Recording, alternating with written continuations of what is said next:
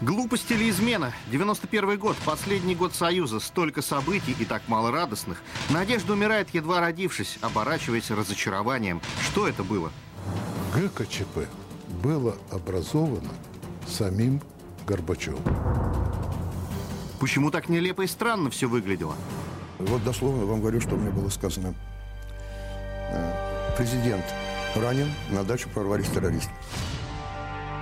Эта история обросла мифами и легенды впечатались в память, а всего-то прокрутить назад историю одного только года и столько удивительного откроется. И он мне говорит, слушай, э, переходи с нам, к нам, а давай завтра э, тра-та-та э, скинем Горбачева. Как страна управляется, когда никем не управляется? Был ли Горбачев настоящим узником в Фаросе, или он удачно спрятался на секретном объекте?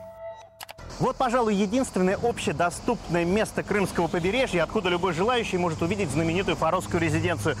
Вот, отсюда мы видим кусочек крыши под розовой черепицей.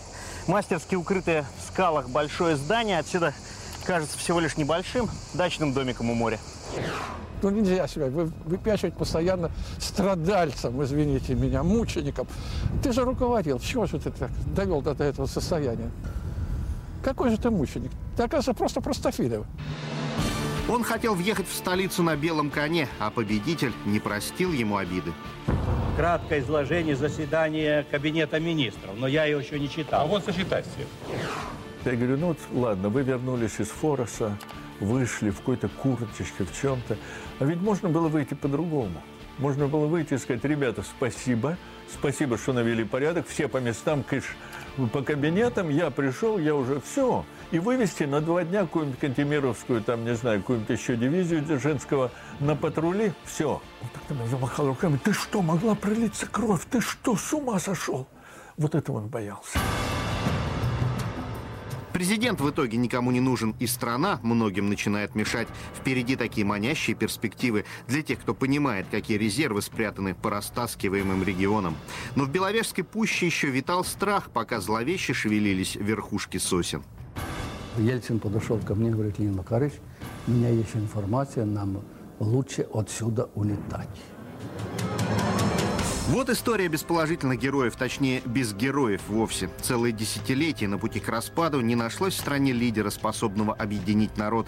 И то, что казалось светлым будущим, оказалось темными 90-ми годами, на фоне которых эпоха перестройки покажется всего лишь шутки истории. Но шутки-то на этом закончились.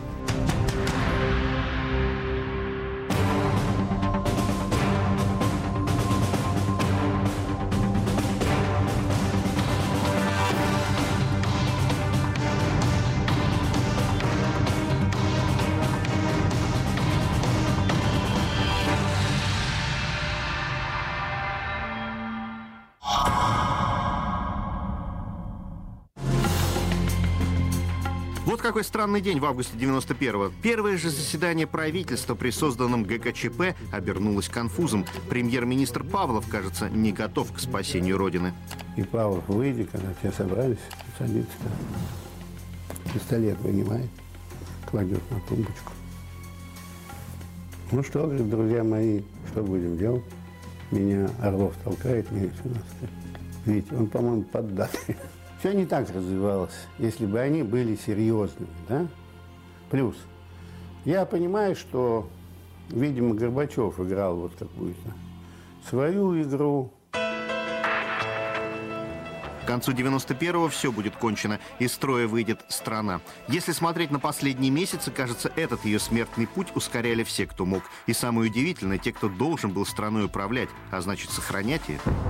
Августовский отпуск 91-го президент Горбачев проводит тихо и размеренно. Крепкий здоровый сон, неспешные прогулки к морю и обратно. Для этих целей специально построен эскалатор, ведущий прямо на пляж. Эта безмятежность накануне бури тем более удивительна, если учесть, что по свидетельству многочисленных очевидцев, последние слова Горбачева перед отлетом в Крым, остающимся в Кремле соратникам, были следующие. При необходимости действуйте жестко. И эти слова президент СССР повторяет несколько раз. В дни, которые принято считать переломными в истории страны, на Фаровской даче все спокойно. Продукты главе государства привозят по расписанию. Руководитель охраны резиденции с моря получил приказ только усилить охрану. Если бы верховный главнокомандующий отдал приказ эвакуировать его, офицеры бы приказ исполнили. Но главнокомандующий гулял по пляжу. Никаких препятствий не чинили. Больше того, катер стоял у причала. Больше того, катер Лаврикова использовался для перевозки различных грузов. Там возились какие-то коробки, передавались различные свертки, пакеты, там и все это ходило от причала дачи «Заря» в Форос. Зад, вперед по 3-4 дня. Там не было никаких вопросов. Крым, пограничный корабль, был перебазирован из Ялты в район бухты Ласпи и находился там на якоре. То есть мы предполагали ситуацию, что нужно будет, если нужна будет эвакуация, мы готовы были эту задачу выполнить. И прекрасно все про это знали, кто находился на объекте. Да никто его не арестовывал, по большому счету. Если бы Горбачев был арестован, то все было бы совершенно по-другому. Это просто была разыграна глупая, с его стороны прежде всего, комедия, которая привела к развалу страны. И не столько виновник Ельцин, что нет сегодня Советского Союза, сколько виновен Горбачев. Ему все об этом говорили. Все. Эта загадка трех дней в августе 91-го до сих пор неразрешима, ведь каждый участник событий придерживается удобного ему мифа. А всего-то ответить надо честно на простые вопросы. Был ли Горбачев в курсе событий, знал ли о планах ГКЧП Ельцин и почему переворот вышел таким хилым, а под теле картинки внушительным, с бессмысленными танками на улицах. Но чтобы понять, почему нет ясных ответов до сих пор, нужно проследить весь путь советской истории последних месяцев последнего ее года.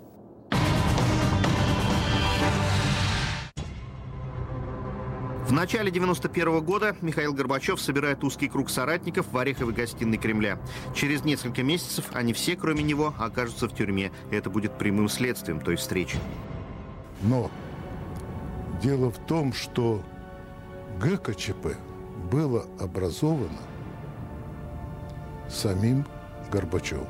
Это было, я точно не называю даты, 28 марта, марта 91 года в Ореховой комнате Кремля. Горбачев сказал мне в частной беседе, мы на грани гражданской войны, и как президент мне надо все возможное делать, ну, предотвратить это. Посол США Мэтлок оказывается вовлеченным в детективную интригу. В начале лета 91-го к нему приходит взволнованный мэр Москвы Гавриил Попов, один из лидеров перестроечных демократов, и уверяет, что готовится переворот. Опасаясь прослушки, диалог собеседники ведут посредством записок.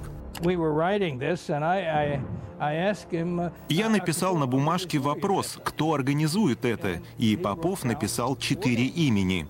Uh, Крючков, Павлов, Язов, Лукьянов.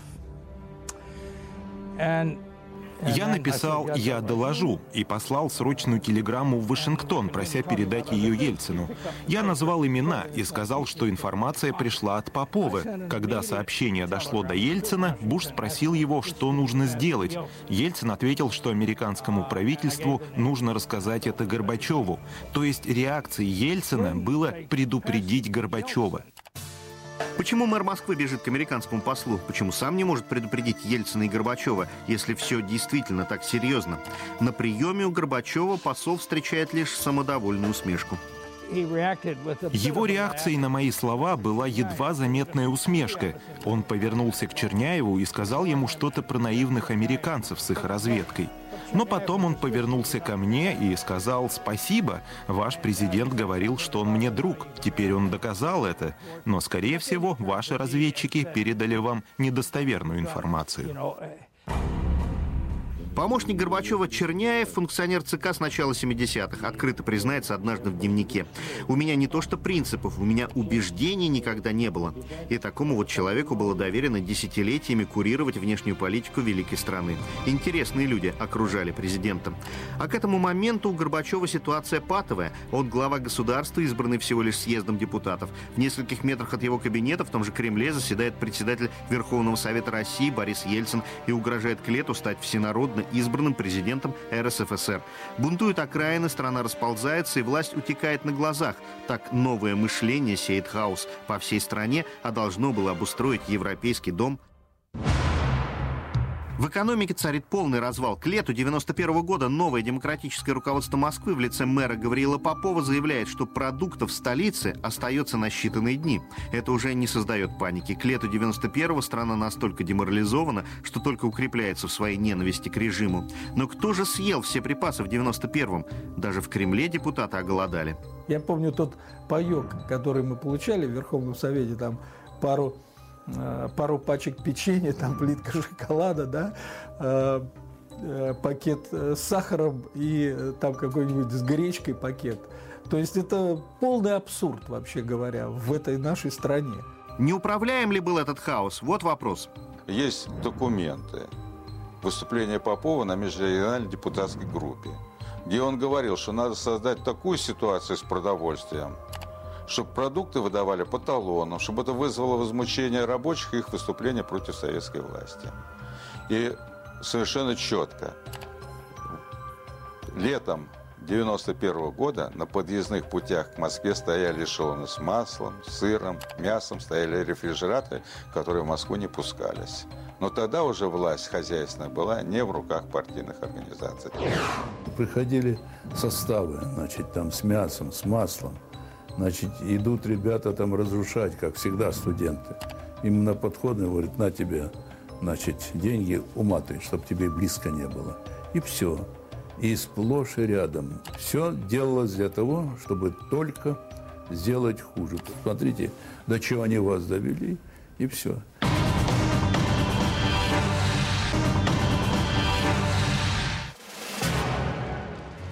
Война за власть в стране переходит в решающую стадию. В этих условиях никто не думает о стратегии. Главное тактически переиграть соперника. А страна богатая, выживет, потом разберемся. Россия раньше всех республик Союза принимает декларацию о суверенитете.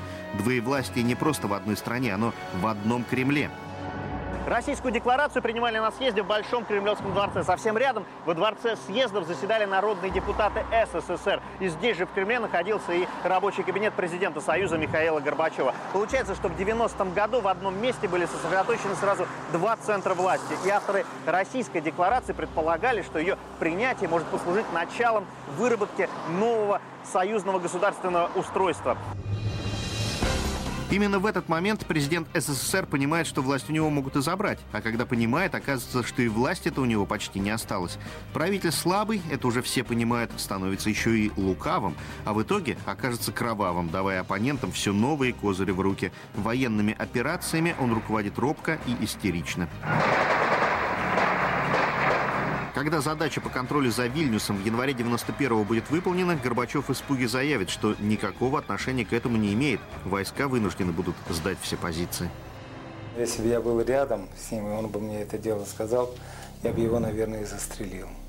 Вот за эту подлость. Я же знаю, что он все это знал. Я знаю, что он специально не отвечал на телефон. А работа-то была ведь проделана очень и очень большая. И он подставил людей, он просто подставил еще раз армию. На площадь перед Верховным Советом приходят решительно настроенные сторонники сохранения Союза. Они пытаются прорваться внутрь здания, штурмуют центральные двери. Там забаррикадировались депутаты во главе с Витаутасом Лансбергесом. Некоторые милиционеры переходят на сторону митингующих. В предвкушении скорой победы союзных идей в город входят части советской армии. Мир во всех новостях сужается до двух горячих точек. Персидский залив, куда стягиваются американские войска, и город Вильнюс, Литовская ССР. Запоздалый и робко Горбачев бросает армию решить нерешенный политический вопрос. Техники спецназ берут под контроль стратегические объекты Вильнюса. Среди них телецентр и телебашня. Звучат выстрелы, но до сих пор даже в Литве идут споры, кто стрелял первым. Приказ был такой. Огонь на поражение открывать только в том случае, если по вас ведется огонь на поражение. И когда вот начали стрелять с этих домов, то команда тоже была дана и внутренним войскам, и вот десантникам, которые обеспечивали проход Альфы. Они шли как в бой, а просто они оказались перед толпой э, гражданских лиц, у которых никакого оружия не было. все то, что происходило, имело столько смысла, сколько это будет показано через телевизионные камеры. Военная сила, используемая Советским Союзом без всякой видимой причины, была бы показана. Результат, который э, мы получили, был э, удивительной силой. Были ли провокаторы, стреляющие по толпе и солдатам, чтобы спровоцировать конфликт? Об этом даже современные литовские политики спорят, но гибель офицера элитной Альфы на крыльце телецентра до сих пор загадка. Стратегический объект телевидения Литовской ССР находится в обычном жилом квартале. Доступ к зданию совершенно свободный, поэтому группа «Альфа» берет телецентр практически без единого выстрела. Есть лишь небольшой парапет, который отделяет внутренний дворик. И, видимо, преодолевая именно это препятствие, обычное для спецназовца упражнение, лейтенант Альфы Шацких вдруг получает пулю в спину. Она проходит на стыке пластин бронежилета снизу вверх. И кто выбрал такую траекторию выстрела, до сих пор остается неизвестным. Ну, шел пострел то, что называется. Там, ну, это на самом деле такой тир хороший был, эта башня, да. Поэтому лупили снайпера очень, очень, очень даже качественно. Никаких таких вещей не было, чтобы там с крыш стреляли в толпу. Просто люди, все, которых убили пулями, были прос, э, застрелены э, даже специальными пулями, децентрализованными. Вообще я ехал э, туда искренне, ехал крошить коммунистов и фиксировать всякие преступления, чудовищные преступления красного режима против свободолюбивых и чистых прибалтов.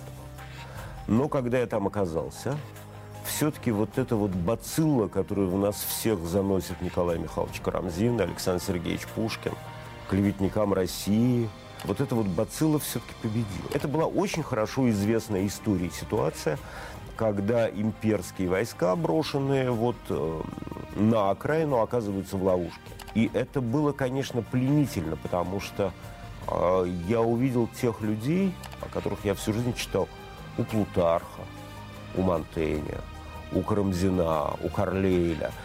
Я понял, что без детального изучения и понимания людей такого типа невозможно вообще говорить о знании истории и о знании жизни. В эти дни и ночи, пока в Вильнюсе идут столкновения, словно нет власти в СССР, президент молчит, и даже до армейского начальства в Прибалтике никакая информация из центра не доходит. Армия в полной изоляции. Все цели захвачены, а что делать дальше, никто не говорит. Поначалу напуганный до полусмерти лидер сепаратистов Ландсбергес приходит в себя и продолжает усиливать свои позиции. Человека вот такого, в таком страхе я не видел, я не думал, что люди так могут бояться. Ну, во-первых, тряслись руки, ладони были мокрые, я не знаю, что у него было в брюках. Он, по-моему, даже разговаривать не мог, он только мяукал. Что это такое, что это такое, показывал в окно. Я говорю, самолет. Почему так низко летят? Говорю, сейчас будем десантироваться. Нет, нет, они уже считали, что они хозяева положения, что, может быть, я должен э, прибегать к ним и просить о милости. Может быть так, я не знаю. Э, телефон с Москвой действовал, я мог позвонить, но Горбачев мне не отвечал. То есть мне сказали, что он спит. Генерал Очалов уже знает почерк власти. Она умывает руки, если от нового мышления идет кровь у сограждан. Он тоже безуспешно пытается дозвониться из Вильнюса до Горбачева. И мир, который рукоплещет Нобелевскому лауреату Горбачеву, задает вопросы. 15 жертв Вильнюса. Это аргумент, предъявляемый западными журналистами почти в прямом эфире. И в отличие от добелийских и бакинских событий, пленки идут в эфир по всему миру. А президент СССР, верховный главнокомандующий, говорит, что ничего не знает о действиях своей армии, о жертвах и о том, кто командует всем этим за его спиной. В это время нет уже в стране идеологии, и КПСС с отмены шестой статьи Конституции руководящей роли партии откатывается на обочину истории, обнажив управленческие пустоты. Горбачев, стремившийся замкнуть на себе вертикаль власти в качестве президента, разрушил всю горизонталь. Ему неким управлять. Страна рассыпается лоскутами. Экономика вообще на грани краха. За пару сосисок люди морду бьют друг другу в очередях. хватит.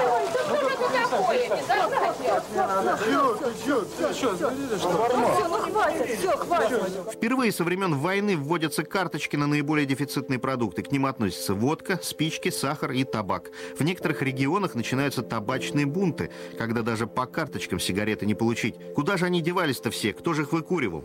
Мне звонит э, Горбачев, говорит, слушай, вот у меня Ельцин, ты не можешь зайти ко мне? Я пришел. А я уже знал, значит, что творится, ну, потому что уже несколько дней чуть не бунт проходит. Я говорю, Михаил Сергеевич, а почему меня спрашиваете? Он рядом с вами сидит, Борис Николаевич. Вот с него и спросите. О Бориса Николаевича, я, может, ошибусь, 28 фабрик табачных. Из них 26 остановили на ремонт в один день. Так чего спрашивать-то? Говорю, Борис Николаевич, на каком основании вы приняли такое решение остановить практически полностью табачную промышленность республики? Зачем вы это сделали? Я вижу, он, значит, ну вот, значит, это ж вы. Я говорю, ничего не мы.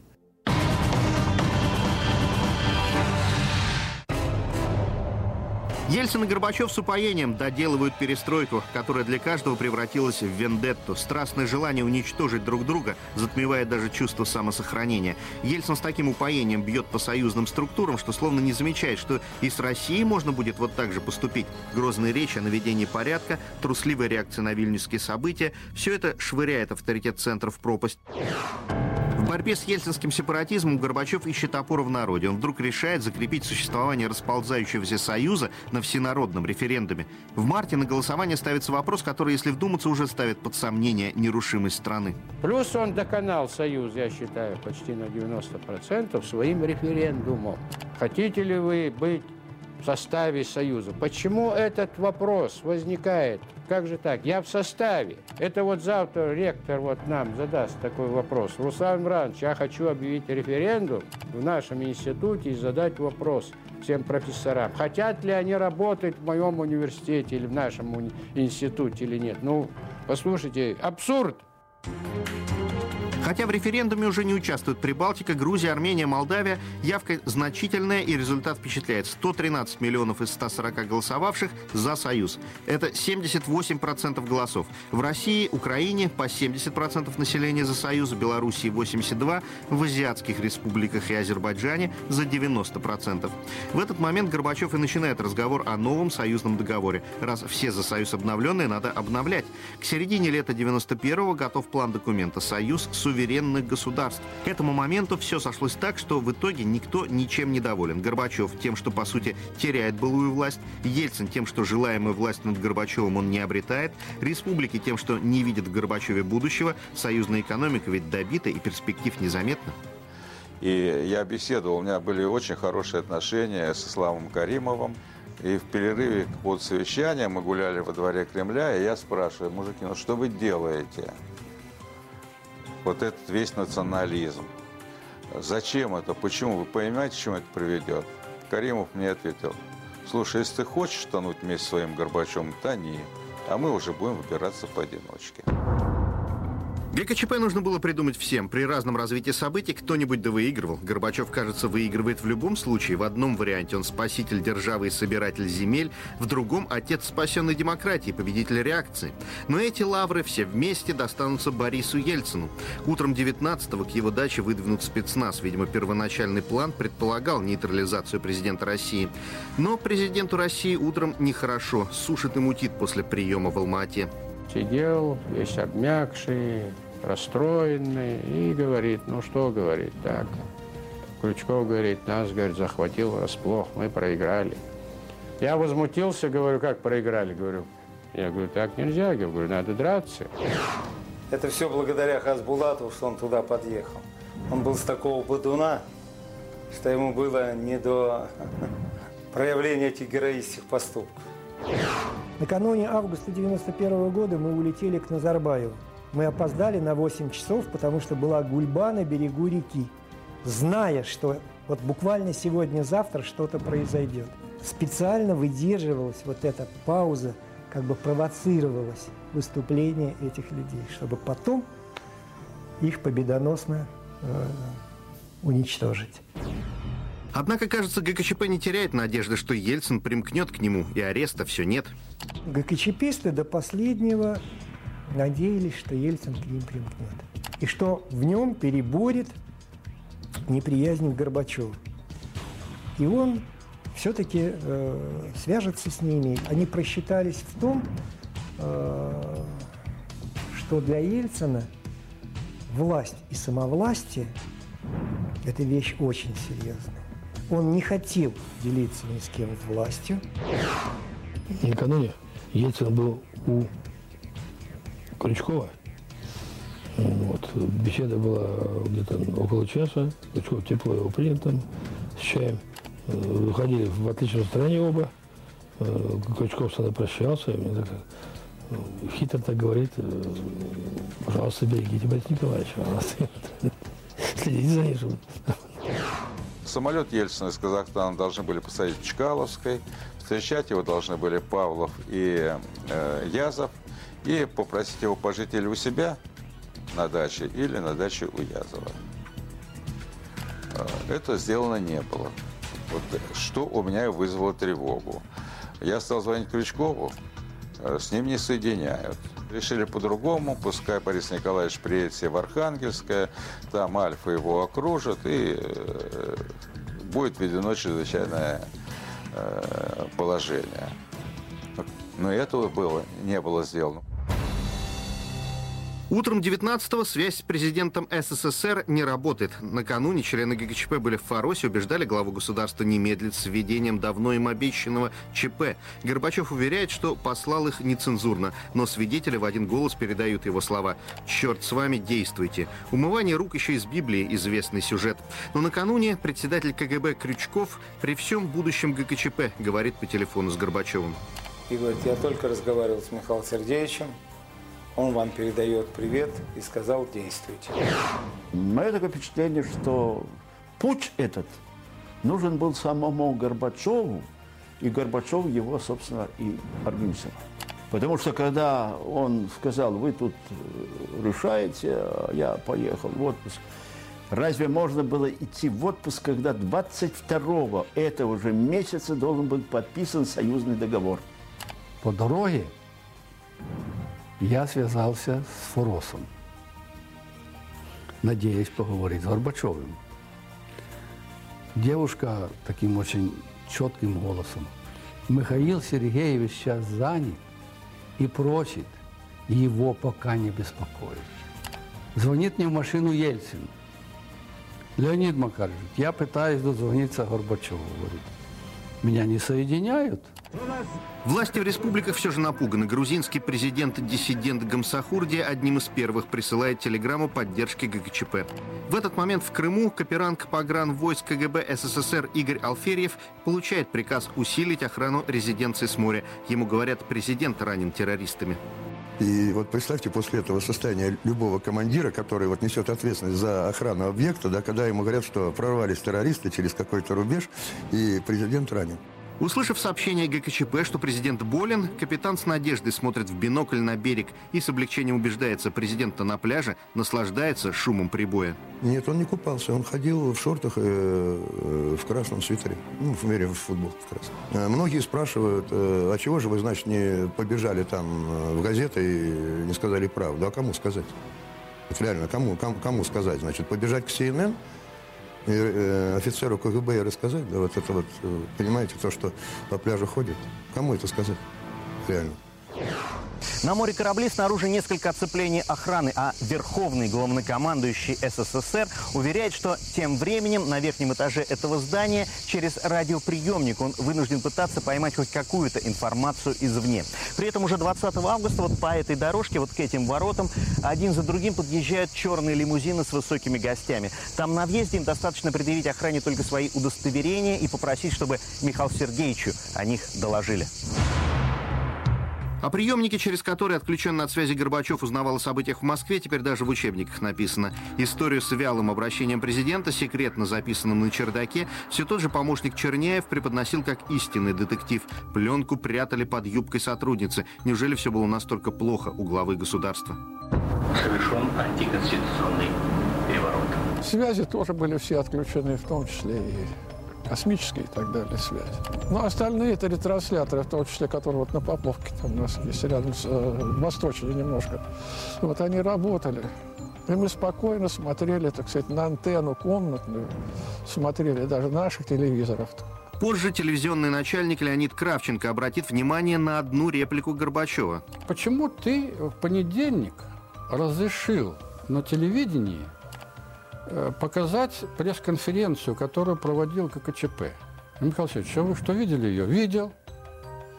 Позже при следствии будет все время версия гулять, что у них отключили даже телевизор. Но 19 августа уставшая от экспериментов над ней страна воспринимает события вяло. А в Москве танки только вызывают возмущение горожан. Люди выходят на улицы. Освещение тбилисских, вильнюсских событий дало все-таки антиармейскую аллергию. Янаев подписал указ. И поворачивается ко мне и говорит, ну давай, генерал, вводи в город войска. Я на Язова смотрю, он говорит, да сиди спокойно. Такого в планах не было, вводить в город войска. Язов говорит, ты съезди, сам все посмотри. Ну, я поехал, дождь, тьма народу, люди мокнут, злые уже, прольется кровь. Я приехал, доложил. Он говорит, езжай к Крючкову. Он приехал к Крючкову с Варениковым. Доложили ему обстановку, которая вокруг Белого дома. Они все задумались. Но сейчас уже многое становится ясным, почему это дело произошло. До конца не было доведено. Предали и струсили и предали люди из аппарата Крючкова. И утром Язов мне говорит, езжай на совещание к Янаеву и скажи, что я из игры выхожу. Мы, часть из нас была послана в разведку к Белому дому. Нам нужно было засекать, кто о чем говорит, как армия относится население. Мы видели хана. Потому что стали поступать доклады, что экипажи разложены, что солдаты сидят и плачут, что пропагандисты им туда забрасывают огромное количество тушенки, пива, водки. Солдатики уже братаются с нашими идейными противниками. В общем, разложение. А вы знаете, что было в августе 91 года, когда горели вокруг Белого дома костры, когда было очень холодно, и замерзшие люди с какими-то палочками, с арматуринками ходили – и думали, что они защищают новую российскую демократию и готовы были отдать жизнь за эту российскую демократию и за новую российскую власть. Глубоко-глубоко под Белым домом, на четвертом этаже, ниже цоколя, был накрыт стол. И лидеры российской демократии праздновали еще не состоявшуюся победу. Шикарный стол был накрыт. Все там Гудели, гудели, а, а уж когда в три часа позвонил Крючков, это я его соединял с Ельциным, то уже настроение было такое, ближе к победному. Крючков э, попросил как бы замериться. Давайте ему в откат пойдем. А в этот момент люди у Белого дома не знают, что те, кого они защищают, уже наладили прямую связь с ГКЧП. Это совсем не трудно. Открыты ворота в Кремле. 19 августа Кремль совсем не похож на неприступную крепость. В день объявления в стране чрезвычайного положения эти ворота распахиваются бесчисленное количество раз. Посланцы из Белого дома проникают сюда тоже беспрепятственно. Нужно только пропуск на входе показать. Но и посещение Кремля в эти дни к сакральной тайне творящейся истории нисколько не приближает. Здесь запустение и неразбериха. И на совещаниях бесчисленных и многословных даже не все члены ГКЧП способны понять, что же за игра такая, кто ее затеял и кто, собственно, ведет. Да. Я разговаривал с Булатовым, я разговаривал с Силаевым, я разговаривал, когда вдруг объявили, что будет атака на Белый дом, готовится штурм. А мне подтвердил и Язов, и подтвердил Крючков, что никакого штурма не будет. Свободно пустили. Я приехал, поднялся, все, зашел. Говорю, Анатолий Иванович, вот такая ситуация. Он говорит, я сам не понимаю, дайте я сам разберусь. Я только из отпуска вышел, говорит, дайте разберусь.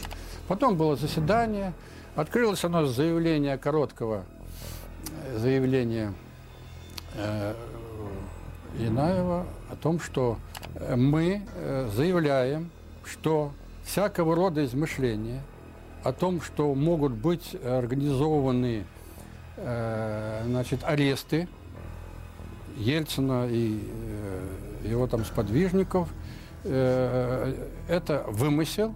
Первый голос от Крючкова. А зачем мы вообще собрались? Тогда давайте сами пойдем под арест все. Если, если мы ни, никому ничем не угрожаем. В это время уже разрабатывались схемы захвата Белого дома. И Ельцин подходит и говорит, Усам Ранч, говорит, через час будет штурм, нам с вами надо срочно укрыться в американском посольстве. Так, я просто ошалел буквально так.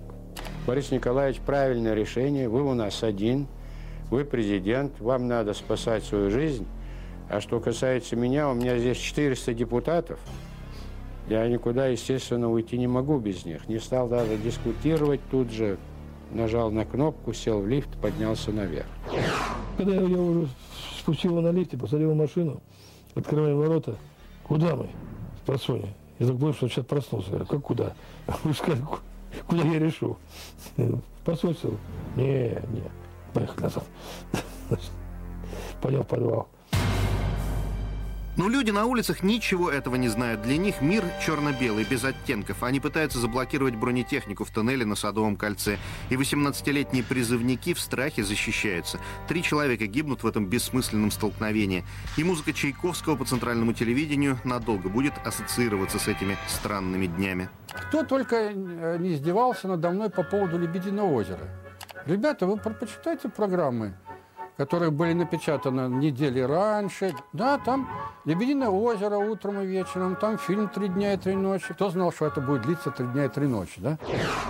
Я всяко там а, требовал из Москвы танков и прочего, прочего, прочего. Москва, руководство, руководство ГКЧП, к сожалению, уезжало по вечерам на дачу.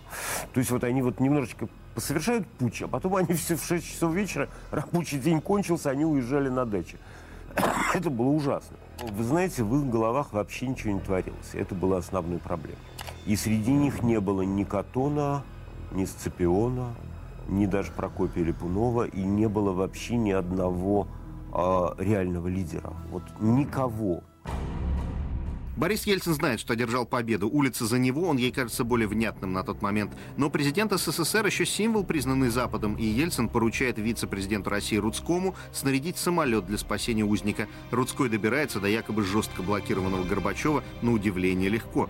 И более того, обнаруживает у него в кабинете чуть ли не весь состав ГКЧП. Чистейшей воды спектакль. Если бы это был бы не спектакль, я бы перед вами сегодня здесь не сидел. Что такое сбить самолет? Ну, подумаешь, там на этом борту там 60 человек во главе с вице-президентом. Ну, несчастный случай. Поэтому, если бы он действительно был арестован, да, мы бы просто бы туда бы по определению бы не попали. Даже бы если бы мы туда и прилетели, да, не стали бы нас сбивать, мы бы сели. Морпехи бы нас, соответственно, арестовали. Когда мы приехали на дачу к Михаилу Сергеевичу в стороне, я видел, стоял Анатолий Иванович – стоял Владимир Александрович Крючков, Лукьянов и Язов поодаль. И они стояли друг с другом спорили. Достойные люди, они честно и ответственно служили нашей стране. Но вот э, ситуация сложилась таким образом, что она просто вышла из-под контроля. Не надо было вводить войска в Москву, это была допущена глупость. Вот на этой площадке, перед главным входом в здание фаровской дачи Горбачева, мирно курят, ожидая аудиенции представителей разных политических лагерей. Еще накануне они не исключали вооруженного столкновения друг с другом. А сейчас мирно беседуют, ждут, какую оценку президент СССР даст свершившимся событиям, и сами лихорадочно пытаются понять, как им самим действовать дальше. Рудской приглашает самолет Горбачева и главу КГБ Крючкова. В полете они мирно беседуют, а в Москве Крючкова, как и других членов ГКЧП, сразу арестовывают. На следующий день Ельцин откровенно издевается над президентом СССР в прямом эфире. Требует зачитывать фальшивые расшифровки заседания правительства, подписывает при генеральном еще секретаре ЦК указ о запрете Компартии. Робко сопротивляющийся Горбачев понимает, победителем вернуться не получилось. Я присутствовал последний раз, когда он назначал министров, но это было жалко Зелича. И Ельцин тоже прям при нем вот так вот. Снимайте. Вы уже не министр. Повторите. Потом ему Ельцину. Повторите. Вернее, Горбачеву. Тут вы уже не министр. Все. Есть, все, уходит. То есть он его унижал уже тогда. Толпы людей на улицах пытаются штурмовать здания КГБ и ЦК. С трудом удается демократическим лидерам направить энергию разрушения лишь на памятник Дзержинскому. Горбачев еще пытается удержать власти Союз, но после ГКЧП республики, даже ГКЧП поддержавшие, срочно проводят референдумы и бегут из страны. К декабрю деморализованный Горбачев даже не в состоянии оценить, насколько он, отправивший в тюрьму недавних соратников, отпугнувший республиканских лидеров вне новой большой игры. Беловежская пуща – давние монарши и охотничьи угодья. В советские годы резиденция в Вискулях строится специально для Никиты Хрущева, известного любителя поохотиться и хорошо отдохнуть. Именно за этим последующие десятилетия сюда, в Беловежскую пущу, приезжают партийные руководители СССР. Поэтому, когда министр обороны Шапошников докладывает Михаилу Горбачеву о том, что в Вискулях собираются руководители России, Украины и Белоруссии, Горбачев только отмахивается. Да я знаю Бориса, знаю, чем они здесь будут заниматься. В принципе, президент СССР, конечно, не ошибся. Борис Ельцин действительно попробовал в Вискулях знаменитый местный самогон «Пущанку», а президент Украины Кравчук и премьер Украины Фокин отправились поохотиться в лес. Что мы можем решить? Если мы в Союзе, мы должны просить Горбачева, а он нам, может, в общем-то, не нравится всем. Надо решить, так может, ребята, скажем, кто мы есть. И вот тут Бурбулис предложил эту коронную фразу. Это было седьмого вечером, что СССР как геополитическая реальность и субъект международного права прекращает свое существование.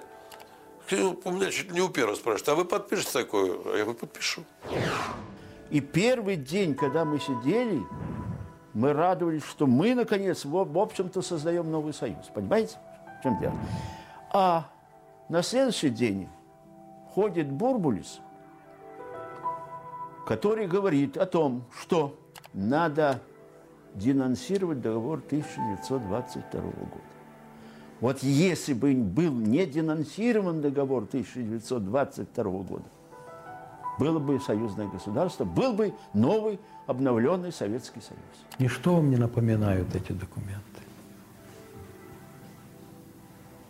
Ведь это один к одному устав Объединенной Европы. Украинский премьер Фокин признается, что был уверен в том декабре, составляется проект нового союзного устройства с единой армией, финансами и внешней политикой. Несмотря на то, что его президент Кравчук был настроен решительно незалежно, Фокин убеждал его работать над документом. Значит, если бы не премьер-министр Украины, то встреча закончилась бы ничем. Но уже через несколько часов стало ясно, что начинается совсем другая жизнь, и страны уже нет и не будет. Бумага о намерениях так и осталась бумагой. Я горевал несколько лет, я убивался. Я ни с кем не общался. Считал, что совершена просто какая-то мистификация, грубая фальсификация. Потом остыл, но, как вы видите, до сегодняшнего дня я никому об этом не рассказывал. И хотя все дороги в Вискуле перекрыты, на самом деле охраны не так уж и много. К тому же собравшиеся в резиденции не очень уверены, чьи же в итоге приказы будут выполнять союзные вооруженные силы и союзная милиция. В общем, трескучие морозы и выпитый алкоголь усиливают ощущение тревоги. Например, председатель белорусского КГБ периодически выходит на свежий воздух, смотрит морозное небо и задумчиво повторяет, это ж нас всех тут можно одной ракетой накрыть. Я бы на месте Горбачева прислал туда группу ОМОНа. И мы сидели бы все тихонько, в матросской тишине и ожидали бы амнистии. Да я вам больше скажу. Когда я это все услышал, я поехал к Горбачеву. Я говорю, Михаил Сергеевич, надо срочно принимать меры. Вы понимаете, что это все, конец? Я начал слюни размазывать, понимаете? За 30 лет до этого события комсомолец Гена Бурбулис пишет сочинение о прекрасном будущем страны, не ведая, что с его подписью эта страна прекратит существование. В 1961 году э, я, ученик 10 класса, обсуждаю прекрасную мечту, э, великую утопию, а через 30 лет э, я вот этими мозолистыми руками заводского, значит, хрампиковского э, парня, подписываю документ, который констатировал большую беду для э, всех нас, нашу трагедию историческую. Это распад э, нашей Родины, Советского Союза. В историю попадают и Каменюки, небольшой поселок в двух километрах от польской границы, административный центр Беловежской пущи. Дело в том, что непосредственно в Вискулях работает одна телекамера белорусского телевидения и один белорусский фотокорреспондент. Журналисты центрального телевидения в Вискули уже не попадают, все дороги перекрыты. Поэтому, чтобы успеть выдать репортаж в эфир, они останавливаются здесь, в гостиничном комплексе в Каменюках, снимают всю картинку, выдают в эфир, и вечером телезрители, исчезнувшие к тому моменту страны, думают, что именно за этими окнами принималось решение о ее кончине. Борис Ельцин информирует президента США Буша-старшего. Тот ушам своим не верит, переспрашивает, кто контролирует ядерное оружие. Шушкевич звонит Горбачеву, а тот словно не понимает, что это конец. Но я так понимаю, что и Горбачев-то не понял до конца тоже, что произошло. Потому что он заявил так, а вы мне какую должность тогда оставили? На что Борис Николаевич среагировал быстро. Вот вы только себе и думаете вечно. Тот положил трубку, и на этом разговор закончился. Горбачев э, э, даже внешне был унижен, причем подвергался этим унижениям, и это глотал. Ну, например, э, э, Горбачева держали э, э, два часа при въезде в Кремль. Э, заблокировав его кабинет. И когда он около него появился, его вещи э, значит, были наружу, его даже не пустили внутрь. Это был месяц уже э, после Беловежского соглашения. Через несколько дней Нурсултан Назарбаев, уже договорившийся с Горбачевым занять пост премьера Союза, зовет президентов в Алмату, чтобы официально создать СНГ, начав отсчет новой истории. Уставший от глупости и лукавства политиков и добитый экономическим коллапсом народ бывшего СССР перемены эти воспринимает почти равнодушно. Появившаяся в августе надежда растаяла в считанные дни. Улицы пусты и унылы, и мало кто понимал тогда, что самые трудные годы еще впереди. Я прекращаю свою деятельность на посту президента СССР. Ну, если, допусти, если допустить, что это неумышленно, значит сказать, что они дураки. Но согласитесь, это мы не можем сказать.